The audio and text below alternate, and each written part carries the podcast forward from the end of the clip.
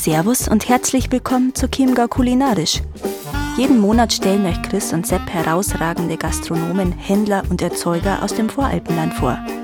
Dabei sind die zwei immer auf der Suche nach dem Besonderen und konzentrieren sich auf die Menschen hinter den Betrieben.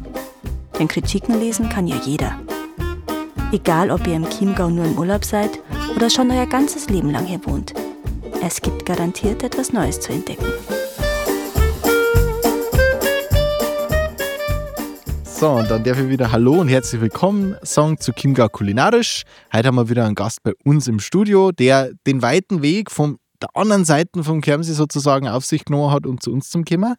Und zwar der Paul Wenninger vom Restaurant Lickei bzw. vom Landhotel Gabriele. Das wirst du bestimmt gleich aufdröseln. Servus, Paul. Servus, vielen Dank für die Einladung. Schön, dass ich da sein darf. Freut uns auch ganz gewaltig. So, ja, wie gesagt, die andere Seite vom Chiemsee, also wir haben uns schon vorwerfen lassen dürfen, dass wir immer sehr auf der Seite, äh, wo wir sind, ja, wo, wo Trostberg einfach ist, unsere Gegend, dass wir uns da ein bisschen zu sehr zentriert haben und jetzt ist es Zeit, dass wir ein bisschen auf die andere Seite umkommen. Also ich habe heute mir Notizen gemacht und habe Unterwäschen eingegeben und äh, mein Handy hat Autocorrect gemacht zu Unterwäsche. Also sieht man schon mal, dass ich da nicht so äh, irgendwie äh, verkehre, aber eigentlich ist es ja wirklich wunderschön. Ja. Und vielleicht magst du mir ein bisschen was verzeihen über euer Hotel, über euer Restaurant. Sehr gern. Also ich habe das Glück, ich darf einen Familienbetrieb übernehmen, den es seit über 60 Jahren gibt, der immer mit der Zeit natürlich gewachsen ist, wie es halt früher so war. Und es war einfach einmal eine kleine Wirtschaft mit ein paar Zimmer, was dann immer mehr zu einem Hotel gewachsen worden ist. Mhm. Und verrückte Geschichte dazu, wir waren, das war das erste Hotel äh, mit Badezimmer in jedem Zimmer drin ja, ist jetzt auch schon wieder Zeit lang her. Dazu ist dann äh, ein Restaurant gekommen, was dann Familienbetrieb klaffen ist zusätzlich und eigentlich hauptsächlich dafür da war, dass die Bustouristen damals einfach verköstigt worden sind, die auch im Hotel schlafen. Dann sind sie auf die Idee gekommen, ja, man kann ja auch Gäste von außerhalb begrüßen im Restaurant.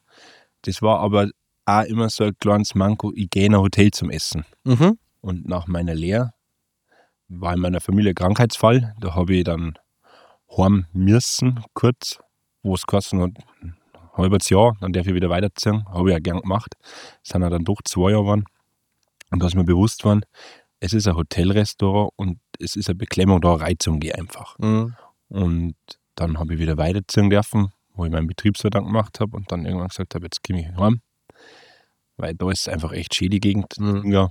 Und dann haben wir gesagt, okay, wir brauchen ein Restaurant, einen Namen, einen separaten, der einfach auch die Leute einlädt zum sagen, schaut einer, wir sind ein Wirtshaus und nicht nur ein Hotelrestaurant. Mhm. Und so ist einfach das Licker entstanden und der Hausname Licker übernommen worden. Ah, das ist der, der Hofname quasi sozusagen, also der, ja, der Hausname, ja, okay. Daher kommt es. War jetzt nur eine Frage gewesen, woher das kommt. Ja, das ist mhm. Unterwissen, Phänomen. Verschiedene Betriebe haben einfach einen Nachnamen mhm. und den haben sie abgeändert mit Ei, so wie Licklederer. Mhm. Der Lickgei schimpft sehr einfacher. Mhm. Und so ist dann einfach der Hausname einfach zum Restaurantnamen geworden.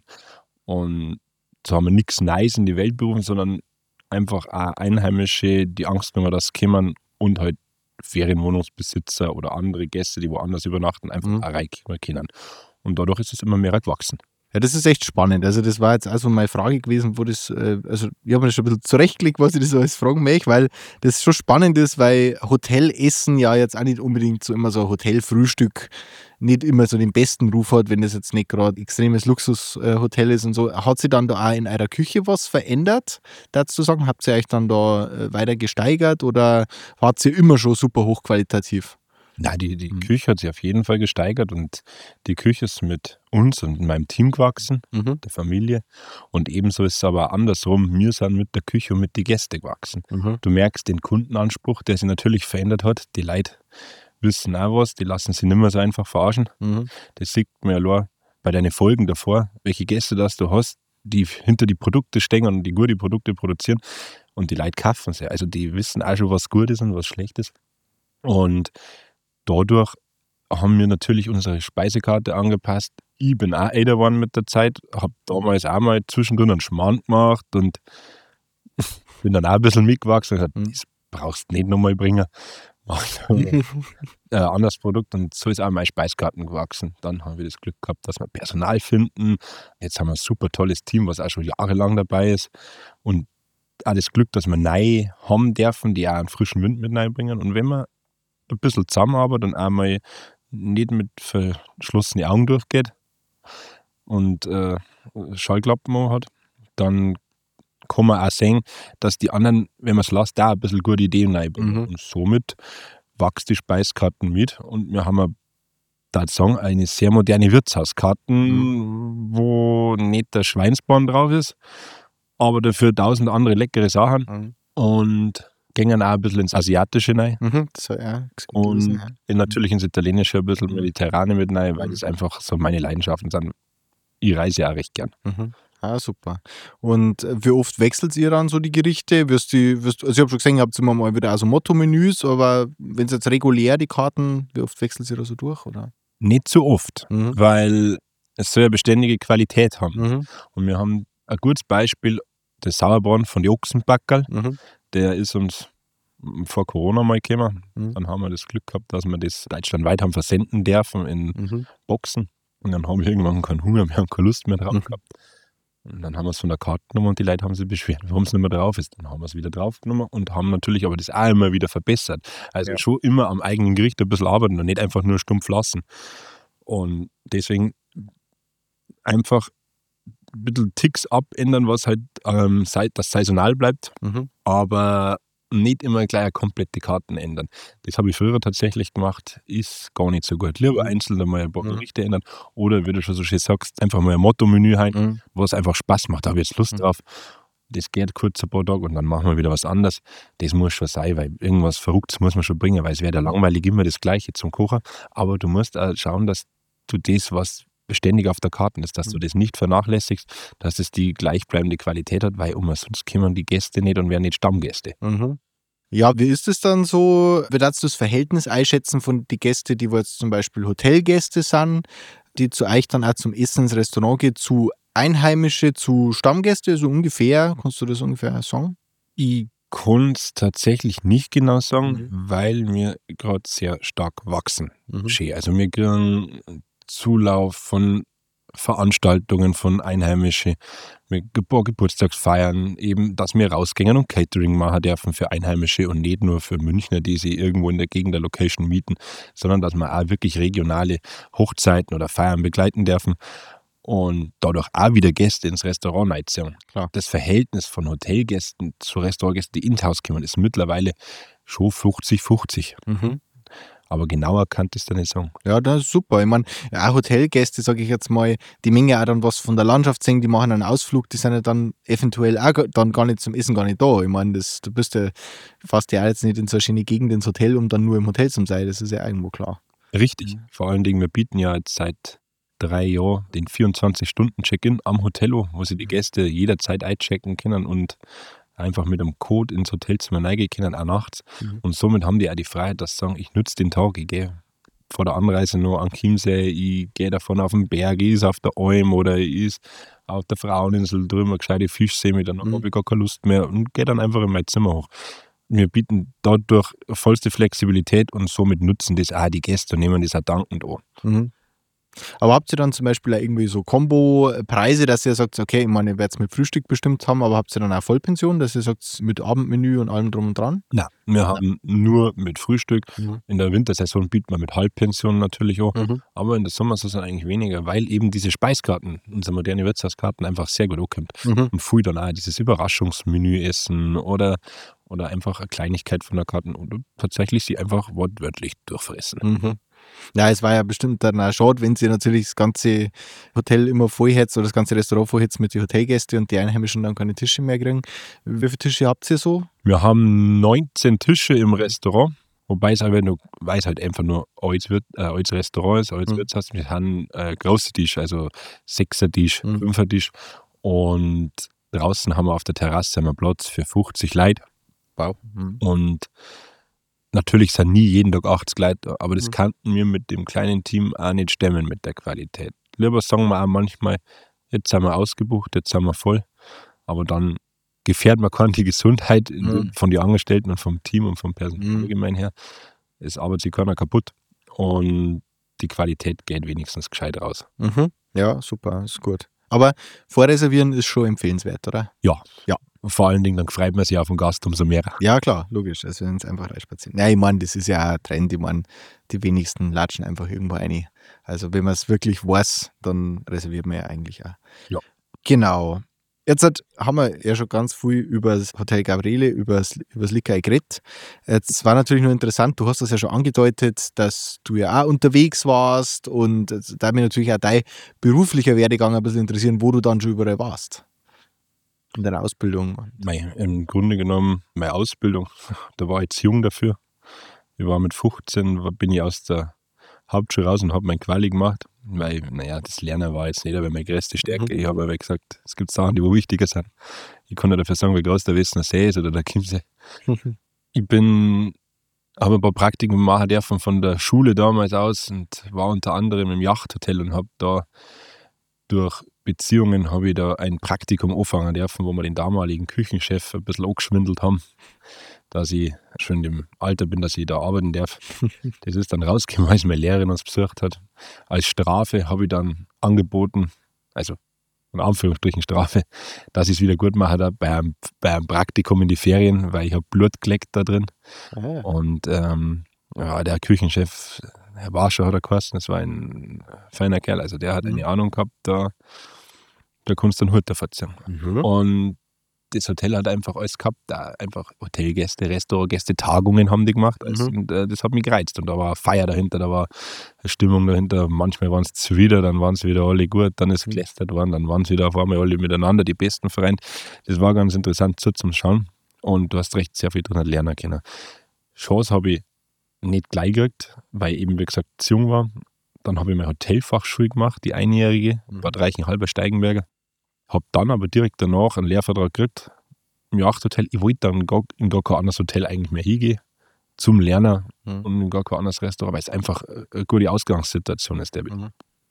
Und habe dann da mal leer gemacht, habe dann, wie gesagt, einmal kurz heimgemessen wegen einem Krankheitsfall. Mhm. Habe dann weiterziehen dürfen, einmal ein bisschen nach München, habe dann beim Schweiger an die mal stöbern ah, dürfen. Cool. Dann in Hamburg tatsächlich mal ein bisschen umeinander geschnuppert kurzzeitig und war kurzfristig immer ein bisschen unterwegs, weil war immer neugierig, immer wieder was Neues, sobald ich was gesehen habe, ist einfach langweilig gewesen bei mir. Und war dann soweit, dass ich einen Hotelbetriebswirt noch gemacht habe. Mhm. Weil Ziel ist ja gewesen, ich möchte schon irgendwann einmal was Eigenes machen, aber du darfst nicht nur wissen, wie man was paniert oder wie man mhm. was gescheit schmort, sondern du musst da wissen, wie schaut es mit den Zahlen aus, wie baust du ein Team auf, wie führst du ein Team richtig, bist du richtig. Das ist schon sehr wichtig gewesen und deswegen habe ich dann einen Betriebswirt gemacht, habe nebenbei noch Jobs so genommen, halt zum Bediener und mhm. zum Kellnern bei Caterings. Genau, und dann bin ich aber auch gleich danach heimgegangen, weil ich einfach Taten dran gehabt habe. Mhm. Und ich gesehen habe durch das, dass ja auch du nicht immer nur in der Ausland gehen musst, um was zum Singen, sondern dass du mhm. beim Reisen die Augen offen halten kannst. Und da auch die einfach mal in der Küche einstellen kannst, so wie das in Thailand gemacht habe. Da habe ich einfach zu den Omas in die Küche eingestellt in meinen Urlaub, habe denen zugeschaut, habe denen hier unten geschmissen und habe mir von denen einfach was sagen lassen. Geil. So grimmst du einfach rum und so lernst du was auch dazu. Und es gibt ja das Internet. Und du musst da mal ausprobieren. Du musst da mal sagen, das war jetzt so gut, dass das vielleicht deinem Freund gibst, aber definitiv kein Gast nicht. Mhm. Da übst du draus. Da kann manchmal was Gutes dabei sein, was nicht. Und aus Fehlern lernt man.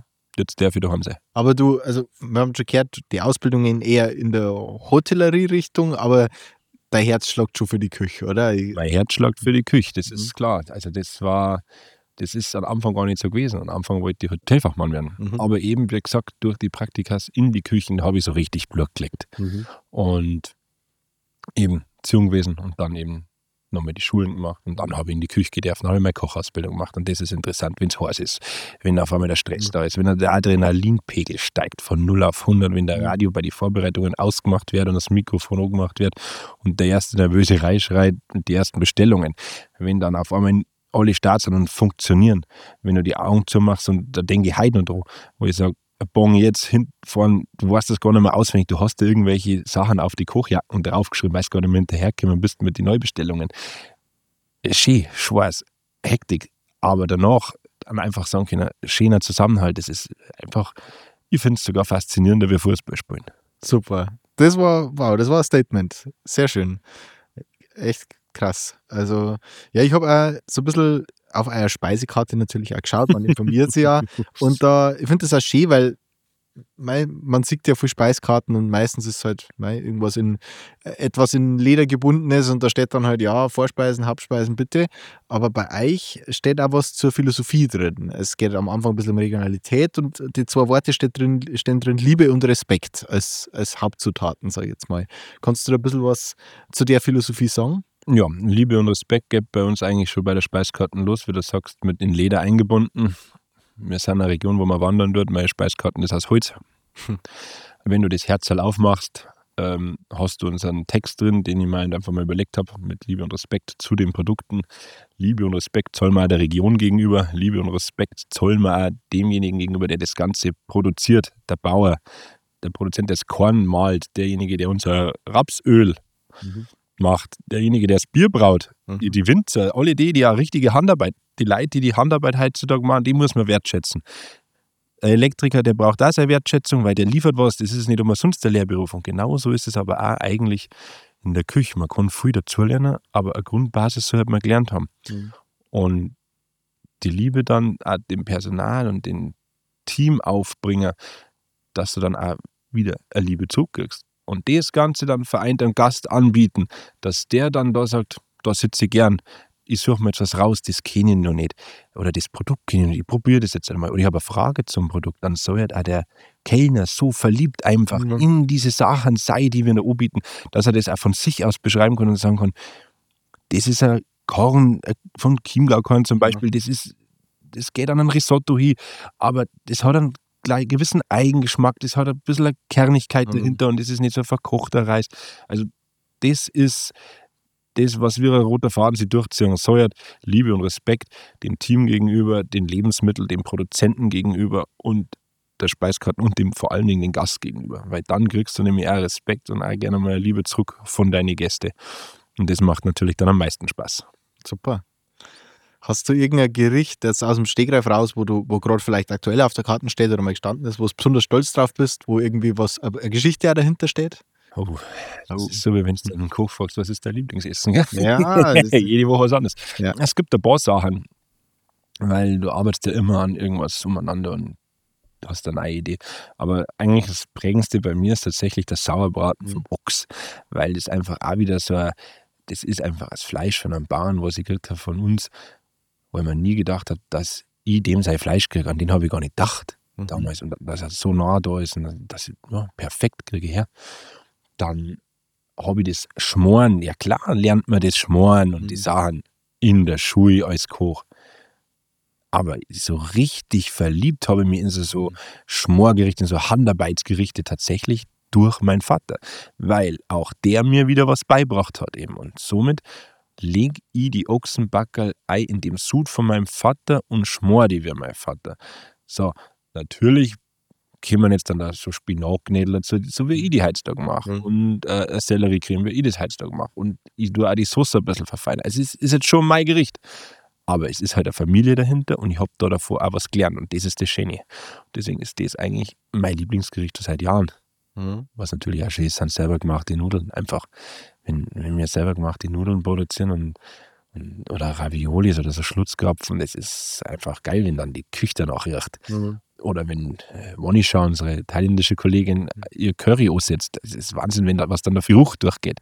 Mhm. Deswegen, es gibt viele Sachen, die mich dann aber mitnehmen, wo ich sage, Gott sei Dank der für das Kochen, aber eins meiner prägendsten Gerichte ist natürlich dieser Sauerbraten vom Ochs. Mhm.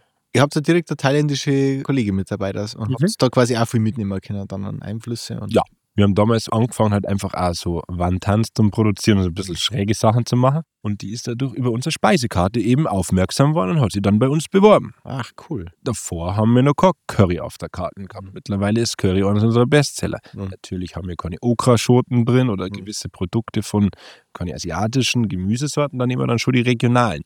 Aber die Soße von, was sie da macht bei uns, das ist einzigartig, das ist mhm. super. Und es ist schon Curry mit Hand und Fuß. Und durch so kleine Sachen habe ich eigentlich mein Team zusammengestellt. Und so sind die auf mich aufmerksam geworden. Und wenn man ja einen Freiraum gibt, dann kommt da was Gutes bei rum raus. Super. Wie viele Leute hast du in der Küche? Drei. Mhm. Und für Catering und sowas habe ich ja extern mittlerweile ein Team aufgebaut, wo ich sage, wir haben unseren eigenen Küchenchef, unseren eigenen Restaurantleiter und die kümmern sich dann rein um unsere ganzen Catering-Veranstaltungen, wo ich aber auch dabei bin. Es gibt eigentlich kein Catering, keine Veranstaltung, wo ich nicht selbst dabei bin, weil das kann ich noch nicht abgeben. Mhm. Bis auf eine, da wo mein Kind auf der Weg gekommen ist, Mhm. da habe ich dann abgeben müssen. Da hilft es nichts. Ja, Catering, gut Stichwort. Welche Größenordnung bedient sie da so? Mittlerweile sind wir bis zu 400 Leute, Mhm. 400, 500 maximal. Aber der Kern liegt tatsächlich bei 150. Mhm. Zu des Jahr habe ich gemerkt, sind die meisten mit 150, maximal 200. Und da mehr so Hochzeiten oder Firmenfeiern oder, oder bunt durchgemischt? Früher war ja alles dabei. Dieses Jahr sind wir aktuell nur auf Hochzeiten. Mhm. Aber Weihnachtsfeiern werden auch noch dazu kommen wieder Mhm. und mal schauen, was nur am Platz ist, weil wir sind für dieses Jahr für Catering eigentlich bis auf ganz, ganz wenige Termine und wenn die Veranstaltungen nicht so groß sind, äh, schon ausgebucht. Krass. Hast du da noch irgendwie äh, eine abgefahrene Geschichte, irgendeine Lieblingslocation oder irgendwas Besonderes, was wir reißen habt dürfen? Oh, wir haben von früh reisen, Mhm. früh verschiedene Sachen gerade. Es war ja eigentlich wortwörtlich eine Schnapsidee, was wir da gehabt haben. Und ein Späßel von mir, also mein bester Freund und ich, das war vor zehn Jahren die Schnapsidee überhaupt, wo wir gemeint haben, wir haben zurzeit Mitte des Monats, wir haben mehr Monat wie Geld. Wir müssen irgendwie Homecooking bei Gästen machen. Mhm. Und nicht, dass wir nur einen Schweinsbraten liefern und die Knödel dran selber. Wir müssen schon schauen, dass wir irgendwas auf die Beine stellen.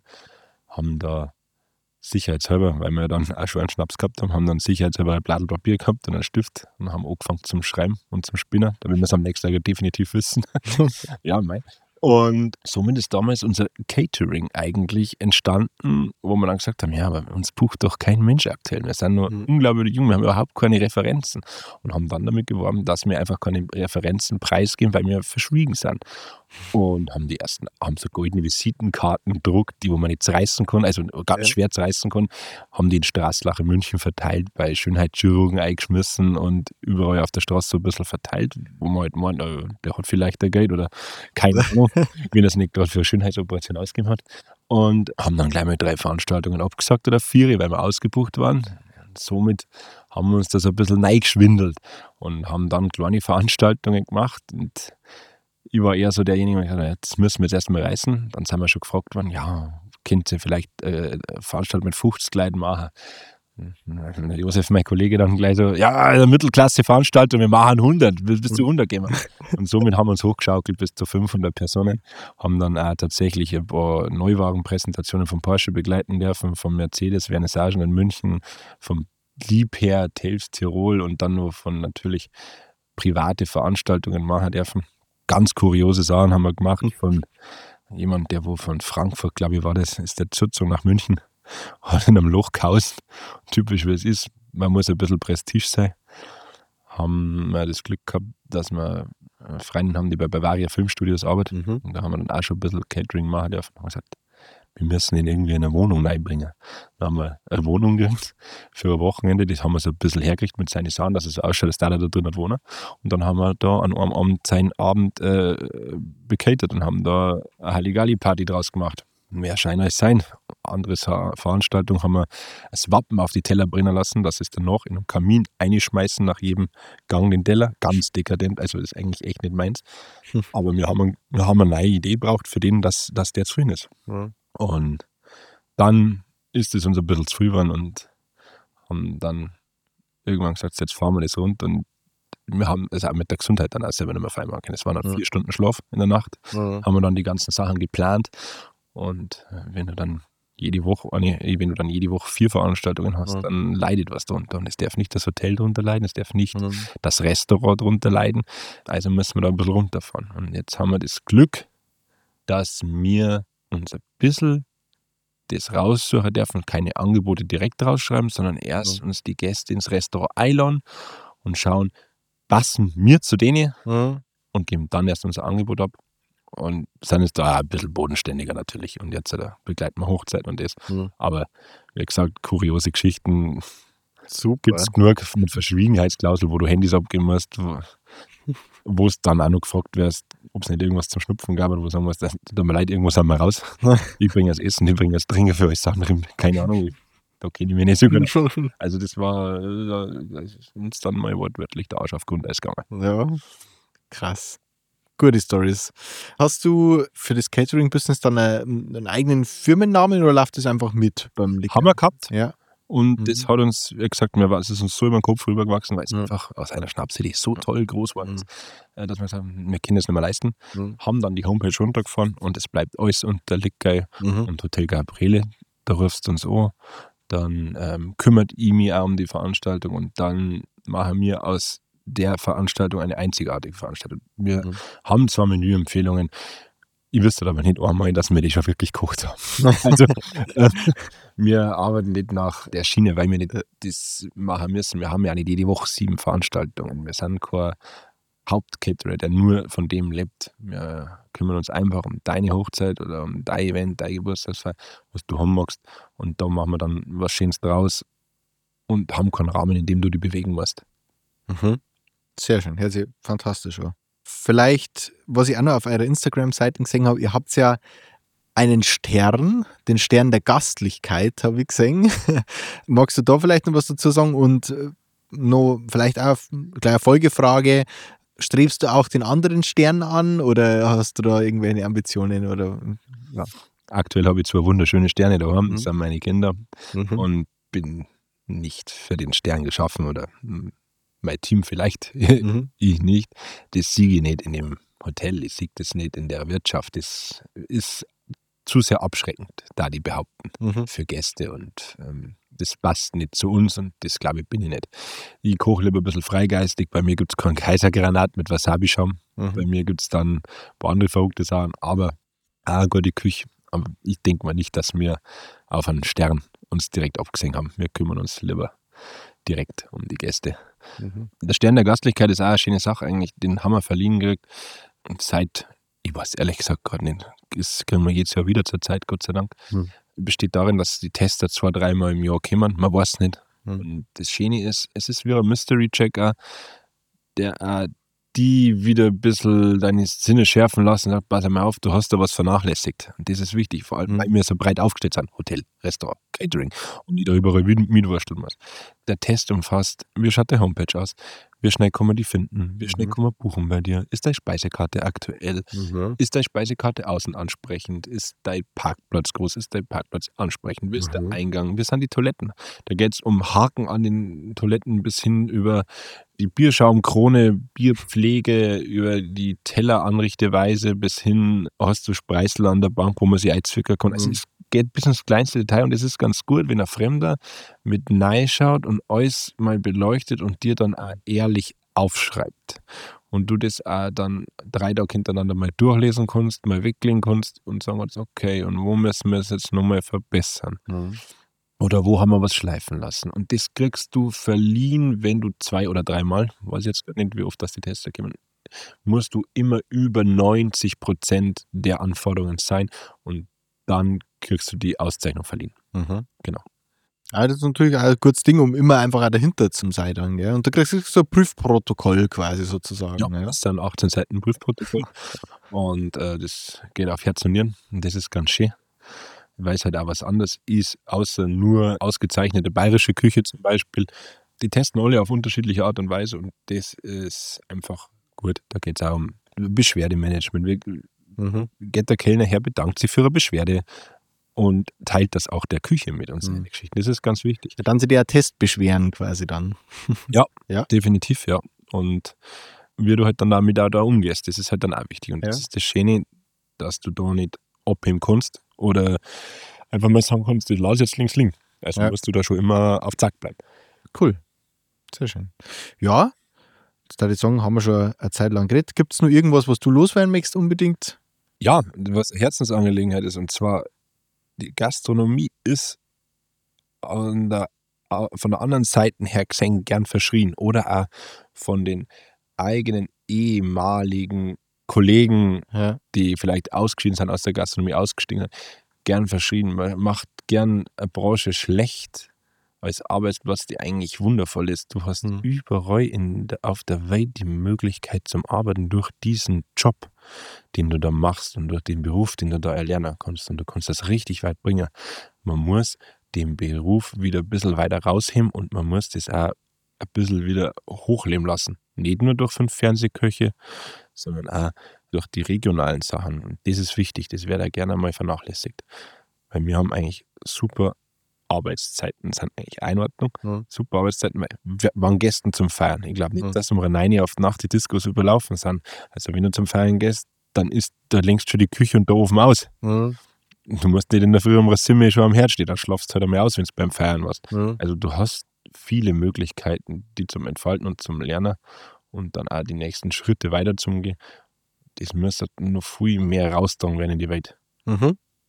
Super. Tolles, tolles Schlussstatement. Also an die jungen Leute oder an Leute, die sich mal umschulen wollen oder sich mal in andere Branchen umschauen wollen, sollen auf alle Fälle mal, mal wieder der Gastro eine Chance geben.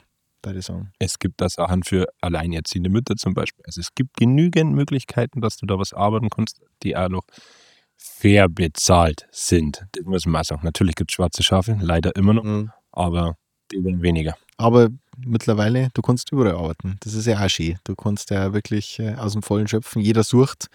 Und ich sag mal so, wenn einer unfair bezahlt oder auf sonstige Art und Weise unfair ist, dann bleiben ihm die Leute halt einfach auch nicht. Und dann ist er selber schuld. Genau. Ja, ein schönes Schlusswort war das nur von dir. Danke. Und ich würde sagen an alle Hörer, schaut's vorbei in Unterwössen beim Lickei. Am besten bleibt mal ein paar Tage da oder äh, auf alle Fälle mal zum Essen. Schaut euch mal die schönen Speiskarten an. Und natürlich auch nochmal an alle Hörer, wenn ihr eine größere Feier, Veranstaltung und so weiter habt, unbedingt auch mal anklopfen. Das hat mir richtig gut gefallen, was du uns da heute gesagt hast. Danke. Danke dir für die Einladung. Servus. Vielen Dank fürs Zuhören. Wir freuen uns auf eure Meinungen und Themenvorschläge. Schreibt uns diese gerne an podcast.chiemgaukulinarisch.de oder über Instagram. Bewertet uns gerne beim Podcast-Portal eurer Wahl und hört auch bei der nächsten Folge wieder rein.